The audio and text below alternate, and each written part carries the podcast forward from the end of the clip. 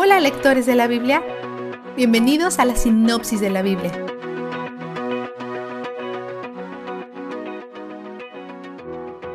Los israelitas se están acercando a la tierra prometida, planeando la ruta con cuidado para evitar Edom, porque el reino no les dio permiso para entrar.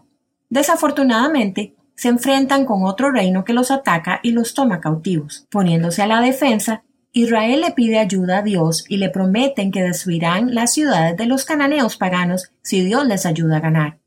Y Dios lo hace. Luego se topan de nuevo con escasez de agua y comida. En vez de pedir ayuda a Dios, porque a estas alturas ellos saben lo que Dios puede hacer, se quejan de Moisés y de Dios. No se quejan con Moisés, solamente de él. Les llevan sus problemas a todos menos a quienes pueden resolverlos. Aunque no le están hablando a Dios, él los escucha, manda serpientes para matarlos, continuando con su plan de eliminar la generación más antigua. Cuando lo confiesan y se arrepienten, Moisés ora por ellos y Dios les muestra misericordia. Dios le dice a Moisés que haga una serpiente y que la ponga en un poste y que si alguien es mordido por una serpiente venenosa, puedan ver a esta serpiente y vivir. Parece que Dios está ordenando que Moisés rompa el segundo mandamiento, ¿verdad? ¿Cuál es la diferencia entre hacer una serpiente y hacer un ternero? La diferencia es que no están alabando a la serpiente. Es un símbolo de la provisión y el rescate de Dios, apuntando de vuelta a Él. Eventualmente, vemos que se vuelve un ídolo para la gente. Empiezan a alabarlo y hacerle ofrendas, y tienen que ser destruidos en Segunda de Reyes 18.4. En el segundo mandamiento, la parte de crear una imagen no parece ser el problema tanto como la parte de hacerle reverencia.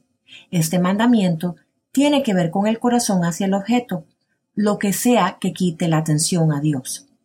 Luego, Israel necesita pasar por la tierra de los amorreos y de Basán, pero sus reyes le niegan el acceso y los atacan. Los israelitas luchan y Dios les da la victoria y mucho terreno. La noticia de esta victoria se difunde y los moabitas se ponen nerviosos. Los amorreos recién los derrotan en una guerra, así que si alguien puede ganarle a los amorreos, esto los aterroriza. Al rey Balak de Moab se le ocurrió una idea. Contratará a un tipo llamado Balán para lanzarles un hechizo. Balak le teme a su poder y su miedo provoca control. Y cuando sus esfuerzos se ven frustrados, utiliza la manipulación. Balak manda más personas a Balán, no está muy claro si Balán es profeta, adivino, pagano, alaba a Yahweh o alguna combinación. No es israelita, pero podría ser un extranjero creyente, como algunos de los extranjeros que viven con los israelitas, porque se refiere a Yahweh como mi Dios. Sin embargo, Dios dice, no, no echarás una maldición a los israelitas, porque yo los he bendecido. Así que Balán los rechaza.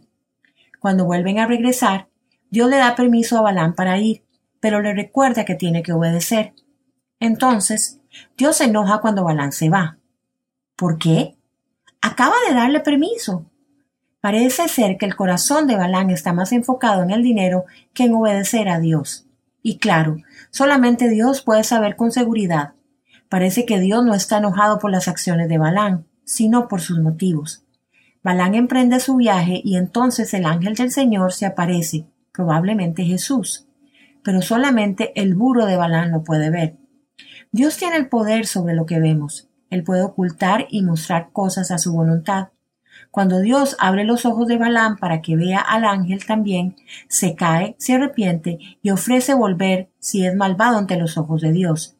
La ira de Dios parece estar relacionada con el corazón de Balán y no con sus acciones.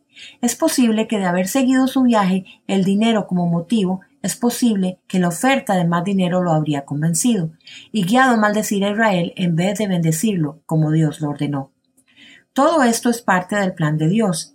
Él no cambia el curso. Balán solamente necesita ser reprendido en el camino, necesita que su corazón esté alineado con la misión de Dios. Vistazo de Dios. La serpiente en el poste nos advierte de algo más grande es un símbolo de la manera en que nos afecta la serpiente de Edén y la cruz de Cristo. Hace un resumen de la caída y la redención, presagiando la redención futura a través de Cristo. Jesús cita esto en Juan 13, 14 al 15. Como levantó Moisés la serpiente en el desierto, así también tiene que ser levantado el Hijo del Hombre, para que todo el que crea en él tenga vida eterna.